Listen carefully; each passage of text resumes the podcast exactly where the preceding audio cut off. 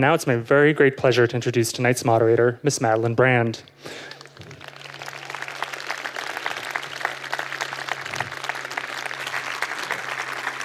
Madeline Brand is a journalist and host of Press Play on K C R W, Southern California's flagship N P R affiliate.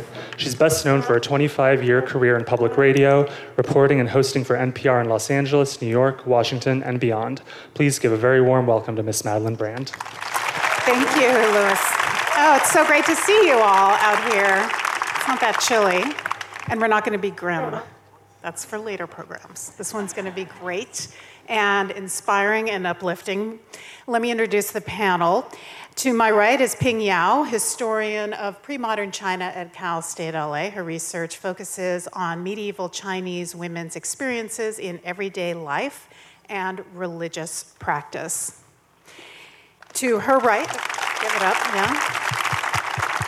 For her, to her right is Helen Morales, classicist and cultural critic at U C Santa Barbara with a special focus on ancient Greece. Her interests include the ancient novel, Greek imperial poetry, mythology, and sexual politics. She's the author of the forthcoming book, Antigone Rising, about misogyny, feminism, and protest. It's out next spring. So keep an eye out for that. And at the end, but certainly not the last, Traci Ardren, anthropological archaeologist at the University of Miami. She's written extensively on gender identity in Maya civilization and culture and is a consulting curator for the Lowe Art Museum in Miami. Okay. Cool. Okay, well, we want to understand feminism in the ancient world, particularly as it can inform how we view feminism today and how we view women's struggles today.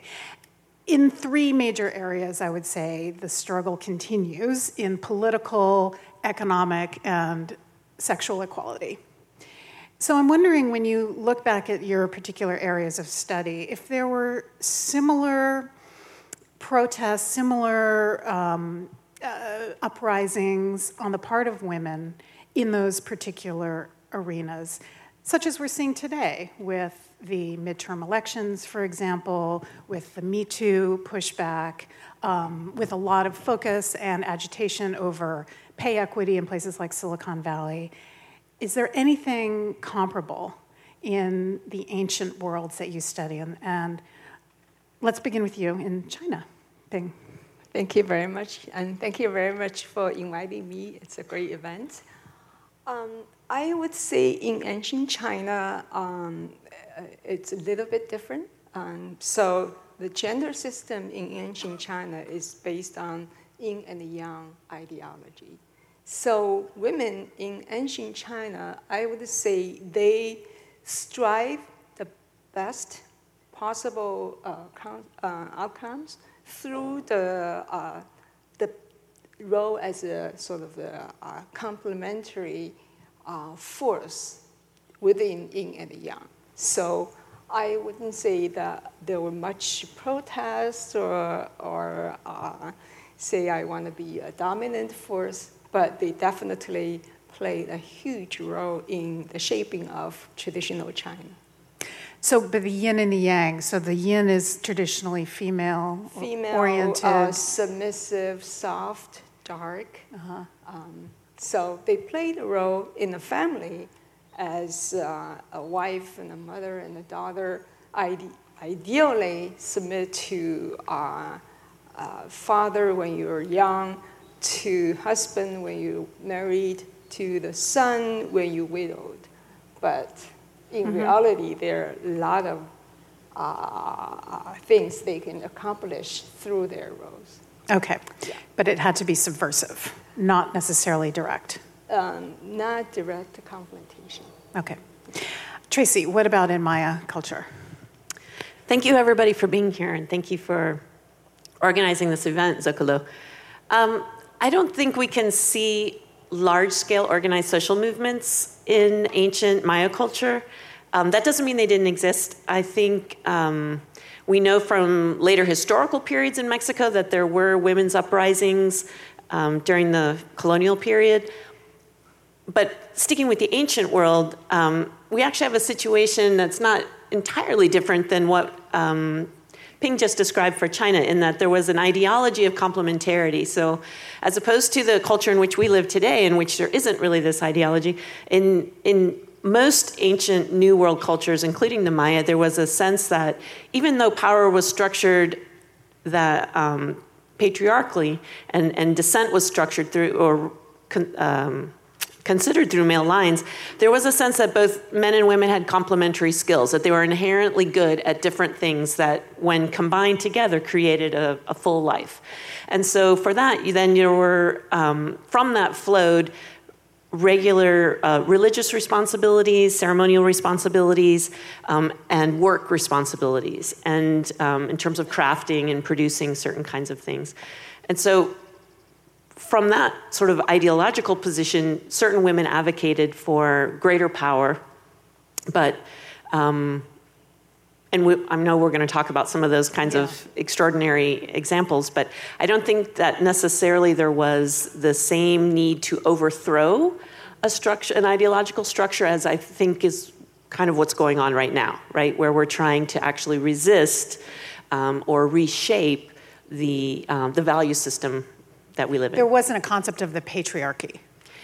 Well, there was a patriarchy se. From our perspective today. Looking back on the past, it's a patriarchal system, but I don't think within it necessarily there was the same sense that um, it it needed to be changed in the way that we today are feeling like we need to change the, patri- the patriarchy. Mm. Helen, the, so the modern struggle for feminism and women's rights in from the early twentieth century on till now, for a second, third, fourth, are we in the fourth wave of feminism? I don't know. Okay, let's just say we are. So that's uh, right. Why not? Um, it, they really took inspiration from classic uh, myths, right, and classic stories from Greece, ma- many of the leaders of modern feminism. Yes, um, so right from uh, Simone de Beauvoir, Second Sex, through um, uh, feminist psychoanalysts, uh, feminist theorists like Judith Butler, Bonnie Honig, um, they've all turned to ancient ancient myths. Um, in, in particular, Sophocles' Antigone is one that's well known. I know it's taught in many high schools. Some of you are nodding. Um, that's that's what, and, and and you can see why, because Sophocles' Antigone has um, a uh, emphatic, um, committed young woman who is prepared to stand up for what she believes against a um, uh, to- increasingly totalitarian state. Um, so, you know, uh, it could be Malala Yousafzai who fits that model. Um, mm. Today it's Greta Thunberg who fits that model. So it's it's a it's a myth that we return to again and again. And the the, the Greek tragedy was more complicated than that. Yes. um, Antigone was a much more uh, uh, difficult figure um, for an ancient Greek audience. Um, They would have seen her as much more transgressive, I think, uh, whereas we tend to have more sympathy. Huh. Um, but but it's a you know it's, it's and it is a tragedy for a reason. It's a, it's a tragedy, and they also thought that um, if you look at medical writings as a frame for it, there was some idea that if you were of a certain age and you weren't married, like Antigone was not married, and you were obsessed with Uh, drama and death and so on, then uh, you had a disease. I mean, they, they really thought that you were you were mad. So um, we call them teenagers. Well, it's a kind of it, it's the origins. In some ways, it fits in with the origins of hysteria. So I wish it uh. was just teenagers. It, it it's become a broad brush throughout the ages, from ancient Greece through through which to uh, um, you know. paint all women as as as, as mad. Um, but most recently, so not just tragedy, um, most recently um, Alyssa Milano called for uh, a sex strike to protest um, increasingly restrictive abortion laws.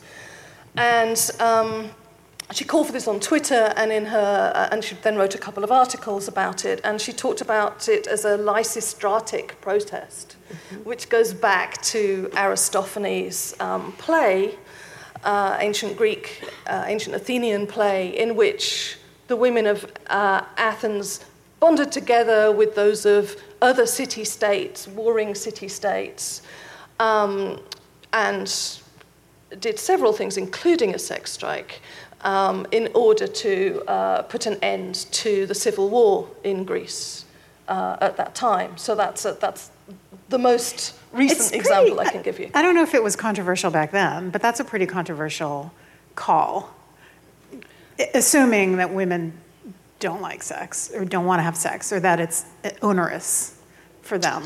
So I think that's a modern interpretation. Right. In the play, the women are uh, portrayed as as sex-starved as the men, right? It really hurts the women to have to take this oath, right? Um, everybody's sex-starved, apart from old people who take over the Acropolis. Right? Some of them are sex-starved, but some of them take over the the economic and political power, which which is an aspect that, in the modern reception of Lysistrata, isn't so much used for feminism, but there might be a better bet, right? Taking over the, you know, political and economic power rather than just focusing on the on the sex strike. But I mean, in in in antiquity, you know, it's a fantasy, it's a comedy, it's a play, and and there were uh, elements in it, political arguments in it that would have resonated, that were sensible, that uh, so it wasn't just outrageous, um, but it wasn't taken seriously as a as a as a um, strategy uh, as. as Alyssa Milano and others have, have recommended it should be. Has that ever been taken as a, seriously as a strategy in ancient China or in Mayan civilizations? Either. Even though we have a writing system for the Maya, we, the, the writing system was very limited in the content that it describes, so we don't have written myths, we don't have written histories of uh, so, so, sort of social movements or social periods. We have primarily biographies of royal families and the leaders of those royal families. Um, so we just seriously are limited in what we can say about um, daily life to the material evidence or the artistic evidence. They're both very rich, but they don't really get to that kind of level of detail. So I don't, I don't think we have any way to answer the question, really, of whether there was a sex strike. I like to think that there probably was at some point in time somewhere. But why not? Well, um, in ancient China, we do have a lot of written materials. You know, you can you can um, find out their um, uh, sexual lives, um, but I don't really think that was the case. I never read anything about sex strike. Um, I think mainly because uh, women. I mean, having a child. Uh, to continue the family line is the priority for Chinese patriarchal system. So wife or concubines, they try very hard to get pregnant. And uh, Chinese women in ancient societies um, gain power through having children, especially mm. having sons. So I think probably because of that, we don't really, uh, um, I assume there would not many occasions we would have sex shy. Well, you raise an interesting topic, um, and that is the concubine. What was the role of the concubine? Well, um, of course, the uh, practice started uh, probably, uh, I would say, officially uh, third century B C E. Um, before third century B C E, uh, men would take multiple wives. But then when the perception of yin and yang uh, took hold, so you would have ideally one husband, one wife. Then when men wanted more than one uh, female's uh, partner, then he would take concubines. But the status of concubine um, is definitely Definitely different from a wife. Uh, so theoretically, the role of concubine is to having uh, to give birth to more children, to make sure the the family line continues. Was she considered like a mistress? Um, no, that's not a she, P C uh, word. But according to the law code, um, which. Um, We have the complete law code from the Tang Dynasty at this point. Um, a concubine was considered married to the husband. so legally married to the husband. So it's really different from uh, a mistress or a slave or, you know. But of a lesser status than the wife. Much lesser status, um, um, especially um, a, a wife, you have to have the equal status um, um, to the husband. Uh, so usually from the, uh, if it's an elite man, you marry an elite woman. But he probably would take a woman from a commoner's family as a concubine. Would there be a similar system in Mayan culture? There were not, we are currently debating whether or not there were concubines or something equivalent to that. It's a, you know, it's a very difficult word, and all, any of the other words are also problematic.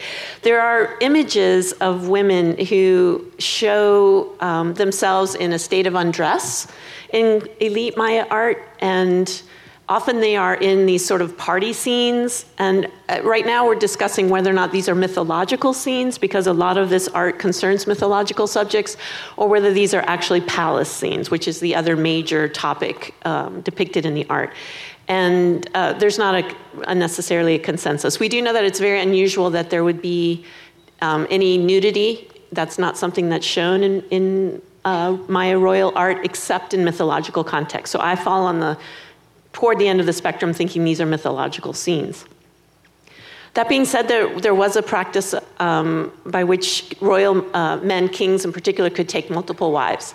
Um, but marriage was very much a political decision in ancient Maya culture, so these were usually, the second and third and fourth wives were usually from subsidiary uh, polities or kingdoms. Um, and sometimes also the reverse happened, where um, a very high status princess was sent to a uh, to sort of to the, the suburbs or someplace um, that was up and coming, in order to link that polity with the uh, with her home with her home family's polity. Um, and uh, we have some really fascinating details about what their lives were like. You can imagine somebody from um, Los Angeles being sent far into the middle of the state somewhere, where, which you may or may not ever see her family of origin again or her home, um, but she would bring with her a lot of the culture of the place where she grew up. So she would probably bring, and we know that this is what happened in Maya times, she brought ideas about uh, the kind of architecture she would like to see, and then she brought perhaps even court um, architects or artists with her. Um, she brought probably um, cuisine or the knowledge of uh, elaborate kinds of food and entertaining, and then would she live by herself? No, no, she would have a, a, a court, but uh-huh. um, we're not clear exactly but, how. But not a husband with her or a, a mate of any right. kind. Right. As so, far, I mean, as the official records go, these women married into that local country bumpkin situation. And they had to, she had to put up with whatever country situation she found herself in. There okay. Yeah. So a guy she'd never met. Exactly, right. Married to him, right. Have to deal. Unrefined, whereas she was. But what's interesting is the way that that's described in the inscriptions is about her tremendous um, ability to improve the royal bloodline. So this was a, uh, these were semi-divine uh, rulers, and if you were a princess who came from one of these very high-status cities and you moved out to the country to one of these smaller sites, you were literally bringing a higher quality of blood with you. Huh. More divine power, um, more powerful ancestors, more ritual skill, more ability to summon ancestors for success in war or other kinds of events. So there's a lot of description of, of how important they were for improving the, the locals. Helen, what was the role of the wife in ancient Greece? um, not as exciting, perhaps, as uh, as the role of the prostitute or the high-class prostitute. So we we. Um, Wives uh, were meant to live in, and, and I'm talking now about uh, elite women. Um, we we know very little about slaves. Um, we know very little about um, more impoverished uh, families. Um, but but most women would have women's quarters in, in their houses, and would be um, would go out rarely. Uh, an exception to that would be uh, women who had religious posts, so priestesses, um, and, and women, and all women would uh, go be able to go for funerals or for religious festivals. Um, so they were really confined to the home. They couldn't yeah. leave. Imagine only being able to go out for religious festivals. Um, so, so, uh, so were they okay with that, or well, they, seems a little so, well, not nice? We don't have any direct evidence. I think I'm right in saying um, for for wives complaining about that. Um, where we'd have to where we'd have to go is somewhere like Greek tragedy and rely on um, male playwrights to uh, translate um, s- uh, female psychology um, on on stage. So, for example, um, Medea in Euripides' tragedy, Medea complains that Jason, can, her husband, can go out of the house and talk to people, whereas she has to stay in the house. She complains about having to provide a dowry in order to get married. Um, she says she'd rather stand in battle three times than give birth once. um, right. Who, who's given birth that doesn't agree with that? Um, so we get we get an insight into female psychology through some um, through some tragic speeches um, and, and evidence like that. Um, and that speech of Medea's was taken and Um, used in early suffragette speeches, early women's suffrage speeches, because mm. it, it, it, you know, it, it really is an important um, rebellious speech. Um, but of course, it's it's also by Medea, who's a foreign sorceress who kills her kids. So it's you have to extract the speech and maybe not look at the whole narrative. But you were saying it was maybe better to be a prostitute in terms of freedom? You'd have more freedom? Uh, well, one has to be careful. I'm going to walk that back, right?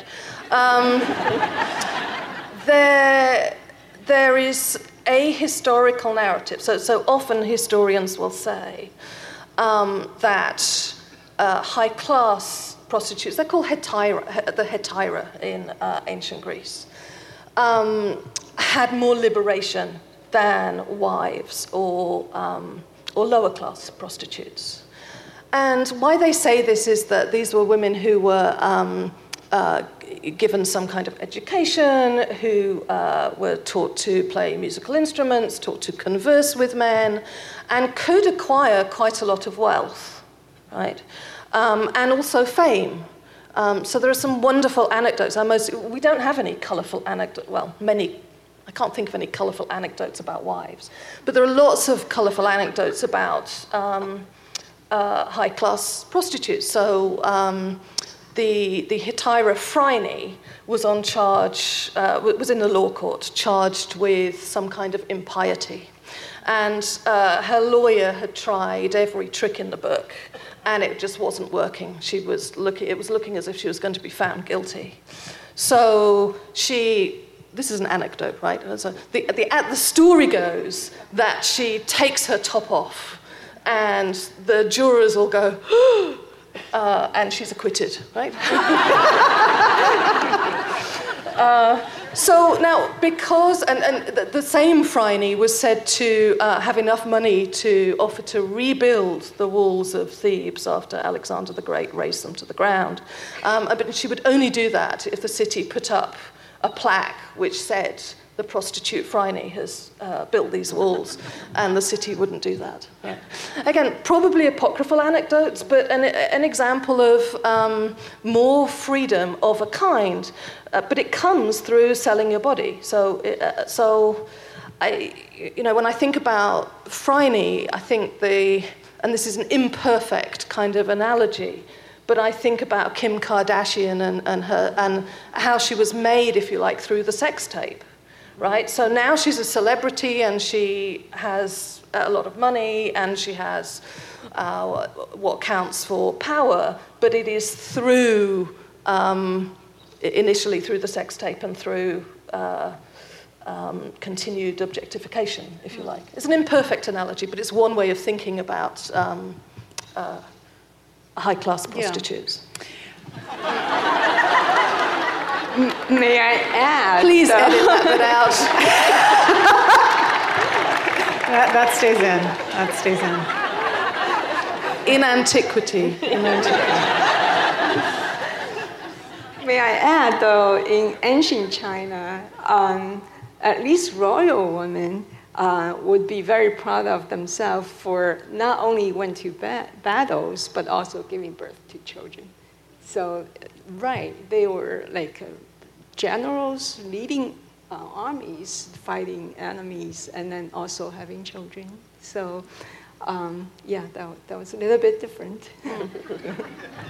So, but the, the courtesan of the concubine, um, two different things. Right. There were their courtesans, I guess we're not using that word in polite society, but okay, the prostitute, is that a better word? None of these terms are great, are yeah, they? They're not but, great. Right. But, um, did that exist because there was the concubine, or in China? Um, you mean courtesan? A prostitute. Um, prostitutes. Sex workers. Um, well, I would say um, courtesans. I use courtesans more often than prostitutes. Uh, later dynasties may be prostitutes, but early dynasties, I would say courtesans, because they provide uh, not only sex, but also uh, entertainment, literature, reciting poems, and, you know, uh, accompany officials to, uh, you know, Uh, meeting uh, foreign delegates and everything, so so it's not just sex sex work, but there are different types of courtesans as well. Um, in the Tang Dynasty, where I um, the period I study, there are actually five different types of courtesans. Five Four, different types. Five, and you have uh, official courtesans, who station in, uh, for example, regional offices, and then just, you know, uh, providing entertainment, um, and also receiving um, uh, other officials. You have a palace courtesans providing entertainment for the emperors for banquets, but also they had obligation to Uh, provide sex for emperors as well. And then you have military courtesans um, um, to entertain military generals, right? And you have uh, house courtesans in official families to provide entertainment for house banquets, right? Um, a lot of fun there. Um, but then you also have what we call the uh, um, public courtesan house in the street, the markets, for for paid service. Okay, so, so it seems like a lot of courtesans. Is there five five times? A lot of activity. Yes, okay, yeah. Can I just add that um, this is actually what we do have evidence for, in my art at least, is the role of women in diplomacy. I've called it diplomacy before, right. So it's a sort of court events, court court entertainment. Um, when uh, one of the most common themes in classic Maya art is the um, royal visit, where there's a king sitting on a throne, and then uh, other people come to visit him. And sometimes they're bringing tribute and goods, sometimes they're coming to report about a military adventure. And very often there's there are female Um, members of court present in the scene as well. And sometimes they're providing food, uh, very high status food. Sometimes they're just witnessing the scene. Uh, sometimes they're directing the scene even. We have a couple of images like that. So there's clearly a role that elite women played in um, in this these forms of sort of social interaction, like highly charged moments of social interaction. And I think that that's an avenue toward, to power that they had. I mean, if you were particularly skilled at making men who were strangers to, to one another comfortable together, or if you were particularly um, skilled in conversation and able to, you know, neutralize a tense political moment, then obviously that puts you in a position of power. And so it seems to be that that's one of the things that, that royal women did. I mean, it almost seems like the role of the first lady now, that that is a very similar role. I think our first ladies are much more restricted than that. It is, it's like our first ladies don't really, aren't let loose to do that in the same sort of a way. We, they're very controlled uh, in terms of how much they get to interact. They're not really in the room when major negotiations are taking place. And I bet that's not true. right? Maybe we don't see them, right? But it is but somewhat the, what the we expect of the, the first one. Dinner, and she's supposed to preside over that, and mm-hmm. and and that is what you're talking about, affecting mm-hmm. kind of social ease between leaders of different countries. Yes. And Jackie Kennedy was great at that. Right. Others, not so great. um, and then others who just didn't want to do that at all. Exactly. Hillary, right. Some don't want that role. No. Um, I want to talk a little bit about this idea of control um, and that word, the patriarchy, again, and how it stems from, at least in Western culture, from the original Greek mythology of, of Zeus um, and Pandora and Athena in particular. Pandora be opening the, the box, if you will, and unleashing all the world's evils, much like Eve eating the apple. Mm. Um, and where that idea came from, that women are the source of everything bad in the world. You know, some... I, I don't want to swear on that, you know. So, some awful person's brain, um, Hesiod's brain. Uh, it, it, certainly the myth of Pandora is one of those foundation myths, like that of Adam and Eve, where um, the woman inflicts ba- all bad things on the earth, and um, she's she's made, she's secondary to, man is made first, and then woman is made afterwards as a kind of punishment for man. Um, And there's a fair amount of this kind of uh, stuff in ancient Greece. There's a lot of misogynist writing in ancient Greece, some some much more misogynist than that. Uh, there's a poem that go- goes through the different types of women, poem by Simonides, that goes through different types of women. And um, there's a woman who's like a weasel because, and then there's uh, terrible things that weasels do. And then one, one type of woman's like a bitch, and that's because she's a terrible, she's a horrible woman. And mm. um, so categorizing women in, in terrible ways. I mean, so it, it, there's a lot of literature that, and, and myth that um, provides really poor um, models for, for modern feminism. I mean, uh, you know, Athena's another example. Athena's uh, in some ways wonderful. She's a goddess of uh, wisdom and of uh, protection in war, but she was born without a mother. She was born straight from her father's head. So that's one way in which we can get rid of women, is by having myths where, where women don't um, need to be born.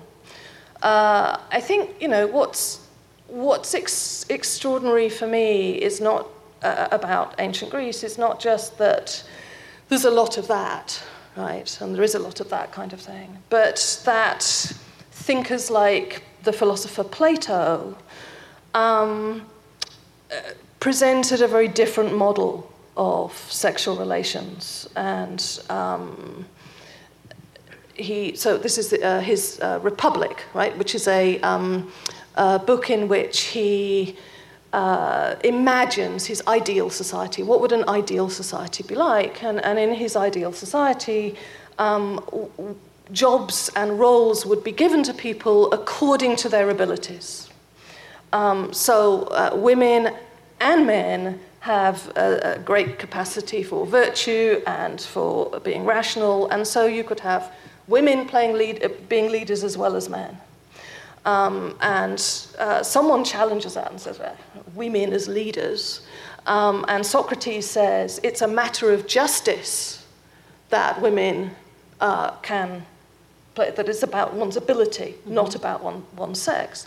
In some ways, that's a kind of, you know, feminist utopian ideal.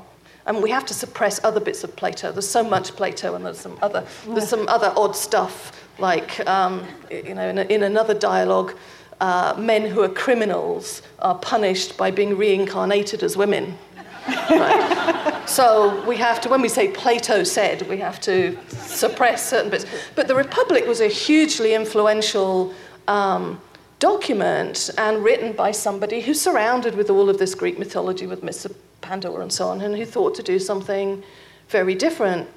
And we have, a, there's an anecdote where a Roman writer, Epictetus, um, is criticizing the women in Rome for carrying around with them copies of the Republic.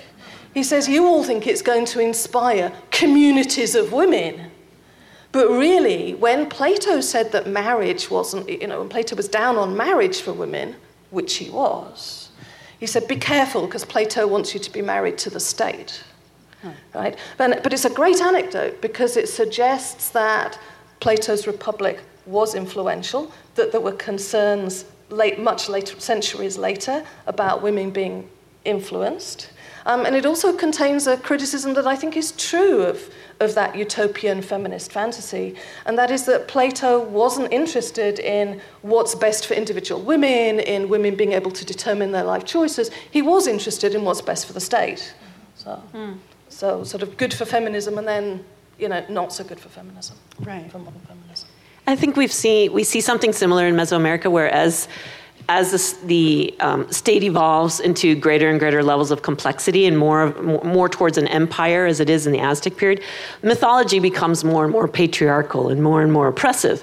And that's not only because suddenly de- people decided to hate women. It was really because states are extremely oppressive to everyone, right? In order for a, an ancient state in particular, but this is absolutely true of modern states, in order for states to function, everybody has to do their jobs and, and, and follow the rules.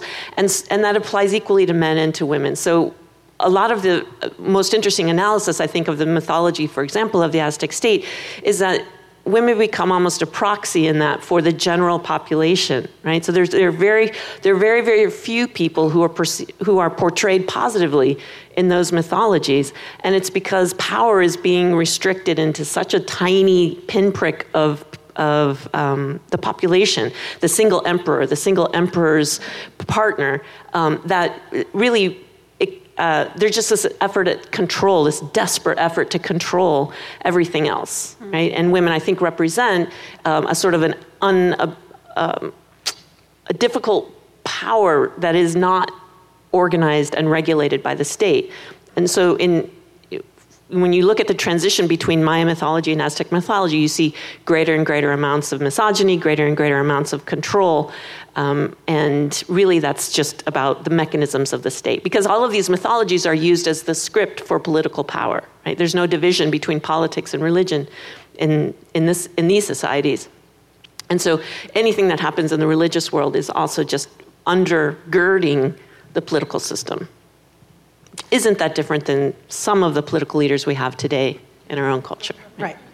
Quite similar, in fact. In China, well, the Tang Dynasty was seen as this, as a high point in Chinese culture, right? Right. C- cultural history, where things right. flowered and opened. Uh-huh. Did that also mean that women's roles opened and there was more freedom for women? Um, I would say, yeah, much more, but not as... Uh, uh, Uh, freer or more powerful than earlier uh, Chinese societies, uh, like the Han Dynasty, which is uh, from seventeenth century to eleventh century, or the next dynasty, the Zhou Dynasty, is when um, eleventh century to the eighth century. Um, during these earlier periods, um, queens, for example, led battles, as I mentioned, uh, would uh, host um, ancestor worship, uh, state fer- ceremonies, uh, held fiefs, uh, distribute land to uh, uh, lower-ranking officials. Um, for example, in the Zhou Dynasty, there are evidence that uh, when the king was away, the queen would be responsible for all the state events and the business. So they were really, really powerful in that sense. But in the Tang Dynasty, definitely, I think uh, uh, the only female ruler in Chinese history, I think everybody knew Empress Wu, and was in the Tang Dynasty. And then she, I, if I would say one feminist in Chinese history, that would be Empress Wu, because uh, we if we say uh, feminism is for women's rights and, and gender equality, what Empress Wu did once she was in power uh, was to make sure that uh, mothers had a, uh, enjoyed the same mourning period as the fathers. So you, um,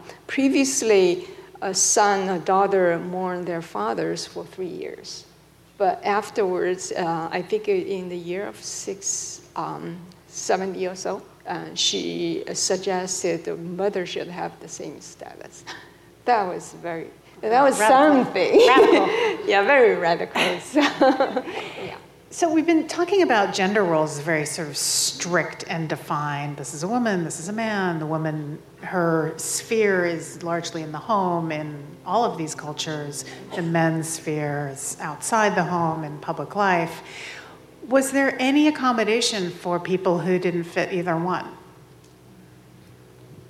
Absolutely. In, in a lot of the ancient New World cultures, there is... Um, a sense that gender is not inherent when someone is born, but it is something that accumulates over the life. And so there's very clear rituals that are done in order to start that accumulation when the child is small. So infants were presented with miniature tools that represented the gender that they're, they were expected to embody.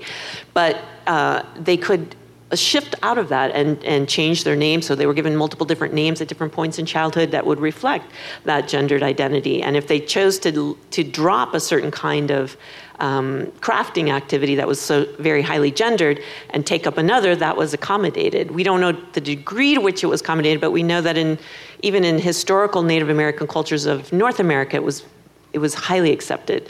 Um, so gender w- was something that you could you could shift Uh, and move in between. And there was pro- probably the most high status roles, um, at least in the historical period in Native America, were for people who were dual gendered or intersex. Um, very rare, but but actually much more common in small, genetically homogeneous populations than in our own culture today. Intersex people had very specific ritual and cer- you know sort of ceremonial obligations, which mitigated the fact that they were very rare, unusual people in their societies. Um, and then, the, you know, there, on the other end of the spectrum, there were deities who were dual-gendered in ancient Mesoamerica. So a lot of the most ancient creator deities had a grandmotherly, grandfatherly component, and they were addressed using both of those terms. So there was a sense at which Um, deity was non-gendered or bi-gendered or dual-gendered, or we don't really have great language for describing it, but something that was not as specific as as we like to think of gender today. Helen, maybe maybe Zeus falls into that category since he did give birth to Athena. Zeus is not great for that, but um, he's a little macho. I'll Zeus give you that. is, I think. Uh, irredeemable for modern feminism. There's no way in which... You know. But um, but the same, a similar thing did happen with um, with deities like Aphrodite, that they could have a a, a, a male aspect, Aphroditus, and a, a female mm. aspect. Um, and there were some gods, like the Roman god Vertumnus, that could change, and absolutely had no fixed gender. So going to the gods is is a good place to go for... Um, Uh, uh, looking for um, non, you know, non-binary um, myths, and, and and I think this is so important for some of the students I teach who are looking for some kind of uh, historical affirmation and um, affirmation through stories and mythology. Um, the the ancient Greeks and Romans didn't have, uh, as as you've described, the, the Mayans having um, gender fluidity. Uh, as uh, boys, boys and girls were put into quite strict gendered um, up, upbringing, uh, but myths give a different kind of side to it. If you, those of you who've who've read or um, listened to, to the Odyssey, uh, Athena's always changing yeah. sex and surprising Odysseus and you know, turning up as a man and that kind of yeah. thing. Um, and, the, and and there are myths like um, t- you know Tiresias was both man and woman, and it was put upon him as a punishment, but it ends up being a, a benefit. So he, uh, Hera and Zeus are arguing because of the stereotype of the arguing wife, the nagging wife, and and, and Zeus, and um, and they're arguing about who enjoys sex most. And so so they call upon Tiresias, the wise uh, seer, and say, who Tiresias, tell us the truth. Who enjoys sex most? And, and he says, women enjoy sex nine times as much as men, and he's right, and Hera's cross, so she turns him into a into a woman. So it, it, it's a punishment, but it ends up being part of his insight to have both of those uh, experiences. Um, yeah. I would say in Taoism, uh, Taoist practice, um, the ideal, you know, when you reach uh, uh, the highest stage of uh, da- uh, Taoism, it will be uh, sort of a combination of yin and yang. Mm-hmm. So you're not a male or female. So at certain uh, school of Taoist practice, you you have this inner alchemy that for women, for example, you through certain practice, you would uh, reduce your breasts and stop your uh, menstrual um, cycles. And then um, I would say sort of similar to that concept. Okay, we are going to end it on that note for now, and we will take your questions for about fifteen minutes or so. A big round of applause for our panel.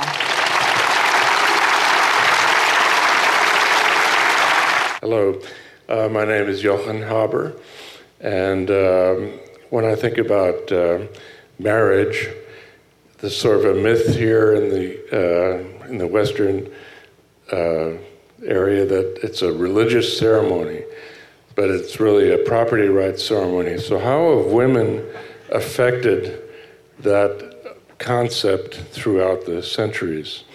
Let me give you the example of one woman um, in antiquity uh, whose life story comments on, on marriage. Um, and she's, she's often referred to as the first feminist, and that's uh, Hipparchia.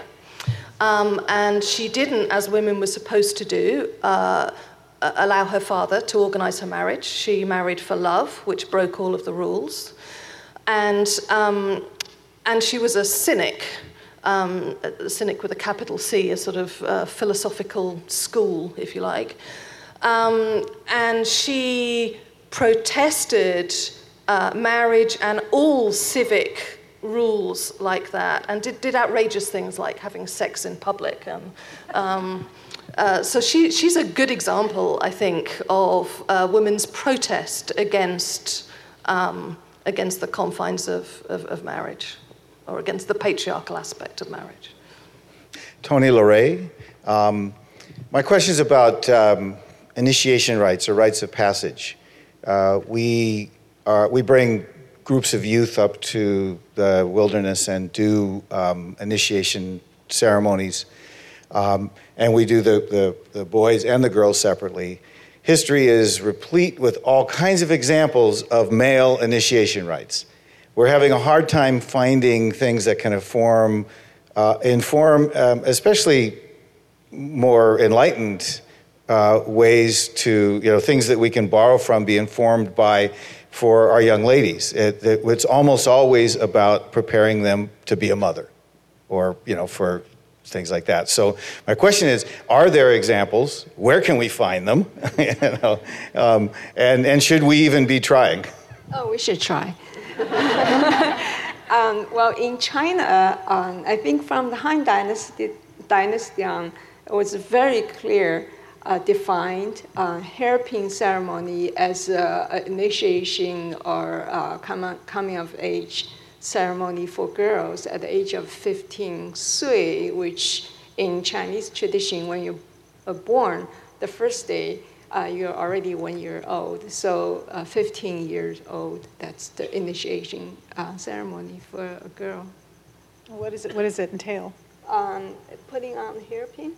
They, we, do, we call this a ceremony of hair pinning, or hair pinning ceremony for sure.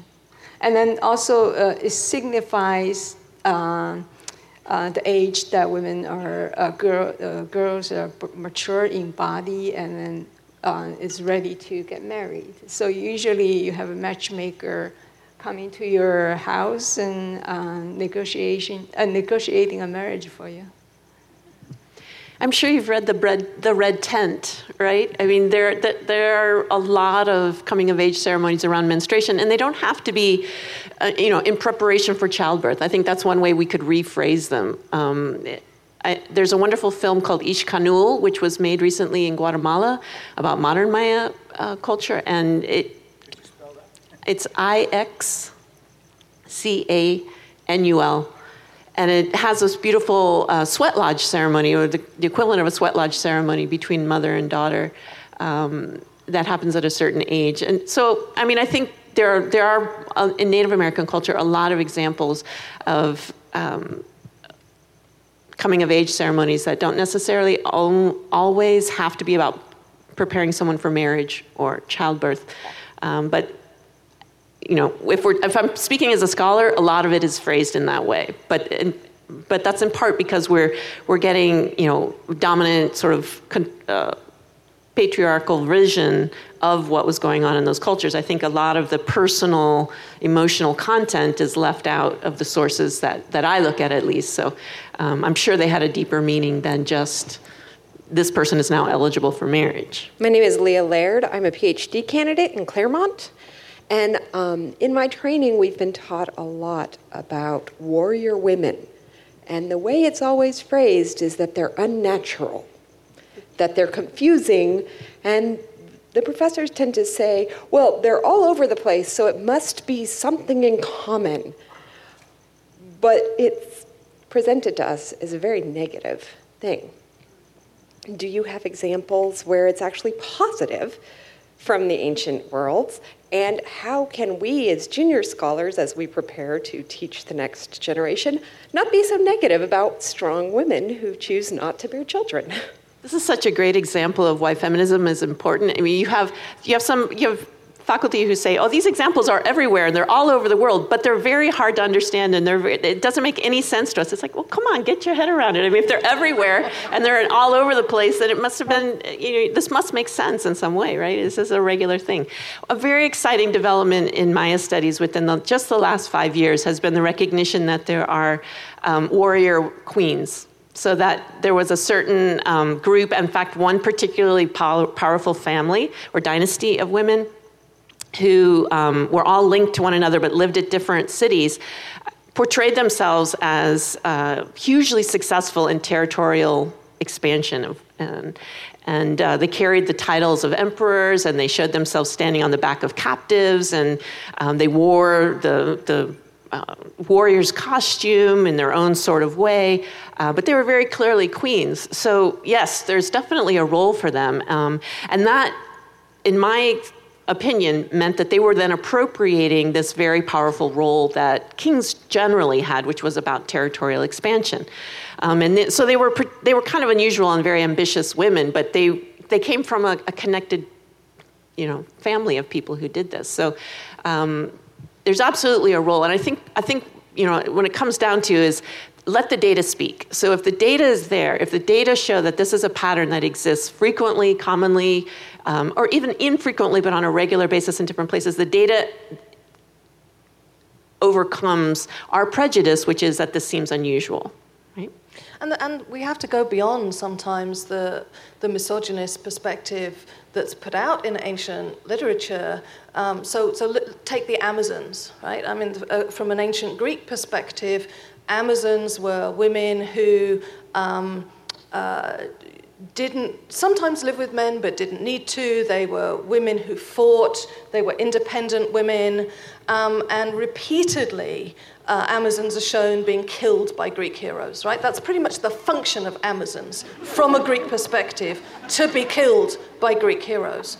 Um, but there is evidence, although it's it's harder to get, but but scholars have found evidence. Adrian Mayer at Stanford has you know found evidence that um, from uh, outside a Greek perspective, uh, women did actually fight. Women fought on horseback, like Amazons were shown to do, and fought with bows and arrows, and and that there might be another story then, uh, you know, that, that's not just about Greek male superiority and uh, female unnatural, uh, uh, you know, uh, female monstrosity, but, uh, you know, another story. But it takes a different perspective, and it takes the work to, to uncover it. This is a bit of a follow-up to that, but you mentioned earlier that um, high nobility wives in Maya culture Um, knew, be- knew more about like rituals, knew more about like connecting with ancestors. And I wonder if there are stories in each of these cultures about mystical, witch-like women um, that was sort of like were breaking the paradigm. There definitely are in, in my culture. They're not breaking the paradigm, though. Um, they are upholding one of the fundamental principles of Maya culture, which is that women have access to certain kinds of ceremonial spiritual power that men don't have. So this is one of the things that is fascinating about looking at a very different culture than our own, um, and, and where complementarity comes into it, is that there are there are thing, there are rituals that elite women, elite Maya women could perform that elite Maya men could not perform. And one of those that was most powerful, and it shows up again and again in the inscriptions, is the opening of a portal to connect with ancestors. And so um, royal women did this in preparation for petitioning the ancestors for help, uh, whether that, you know, for a variety of different reasons. And it wasn't really anything unusual. It was extraordinary in the sense that they were extremely powerful, um, and not something that commoners did. But it wasn't breaking any rules. And, and in ancient Greek myth, um, Medea is a sorceress, right? Medea is a is a witch, and uh, and and she's interesting because she's clearly characterized as foreign um, and as a as a bad paradigm, but she also gets away with it. Right, I mean, it's, it's, she's the she's the only woman, I think, in a Greek tragedy to commit a horrendous crime. She kills her kids. Um, But flies off in a dragon chariot at the end, laughing at Jason, right? So, um, but certainly sorcery and the foreign were um, intertwined. So there's a kind of, you know, an intersectional feminist approach is is, is needed to to think about that. Um, hi, my name is Alana Goldbaum. I'm a history teacher, and one of the classes that I teach is actually sixth grade ancient civilizations, which is why I came here tonight. Oh, yay, thank you. Um, and I'm so curious from these this amazing panel and these scholarly women, what would you want eleven and twelve-year-olds, specifically girls, to know about the ancient world that they will not get from a textbook? Yeah, I, I think women were uh, more, way more powerful than what has been written into the textbook. Um, so... I'd, I'd want uh, I'd want them to know that there's always more than one story, mm-hmm. um, and I'd want them to uh, start thinking about ancient civilizations by reading some of the modern work that, that women have done, say Madeline Miller's Circe, a rewriting of the Odyssey, um, Natalie Haynes' um, uh, rewriting of the Iliad, um, to, to, rather than starting out thinking that ancient Greece was great, right? That's the P B S version. That's the version that they get, is this wonderful democracy. Um, and actually, you know, for women, for resident aliens, for, for, for, for, for immigrants, for foreigners, Athenian democracy was awful, right? So that's what I'd want them to... Uh, I'd want, them, I'd want them to know that um, we're really only one generation into studying this topic in the ancient New World, and that there's so many things that they could discover and be the first person to, to write about. I mean, we need more young women going into these fields um, to not just to rewrite the studies that have already been done that show up, you know, synthesized in textbooks, but just to ask new questions, right? Just to look at people who haven't been explored before. Um, most of the studies of ancient cultures are about the men in those cultures and about the, the elite men in those cultures. So we honestly know very little about what most women's lives were like, what children's lives were like, what older people's lives were like, what immigrant lives were like. Just so much to do still. And for your uh, girl uh, students who wanted to study science and math, Stan, uh, may I suggest uh, the first... Uh, historian who wrote uh, the monograph of uh, astronomy and mathematics, it was a woman named the Pan Zhao in the Han Dynasty. So. Hi, Lindsay Peterson. I was wondering if there was any um, ancient art subject matters and themes you would like to see modern and contemporary artists kind of focus on in the contemporary and modern feminist movement. There's a lot of portraits of ancient Maya queens that would be beautiful to be um, reinterpreted or to use as inspiration. Um, I don't, you know, there's not a whole lot of people working with indigenous or New World art um, in contemporary art. in within the Western world. I mean, there's a lot of wonderful indigenous artists in Latin America who use these images, but there's just so much more. In terms of engagements with ancient art by modern feminists, Beyoncé is a wonderful place to go, um, both in terms of how the costumes that she wears, um, her videos. There is a sustained engagement with ancient art, and and in case any of you think so, I have a, I, I, I've written about this in. Um, in my forthcoming book, and I, I worried whether people would think, oh, you know, scholars ruin everything. They're even going to ruin a Beyoncé video by over-interpreting it. Um, and then I read Jay-Z's book, Decoded, um, in which he talks about the need to treat music and lyrics uh, seriously, like texts. And, and he knows his, he makes references to uh, classical works all the time. I mean, Jay-Z's uh, lyrics are very multi-layered and uh, highly elusive. Um, and visually, uh, as well as in terms of the lyrics, Beyoncé's is too. Beyoncé's. So that's where I'd go. All right, well, before we close, we've just run out of time. I'd like to thank the Getty Villa for hosting this conversation in the beautiful amphitheater here. Thank all of you for joining us. Got beer, wine, water, coffee, just right backstage, right in the inner Paris style, so please join us for drinks. And finally, a big round of applause for our speakers tonight. Thank you so much for coming.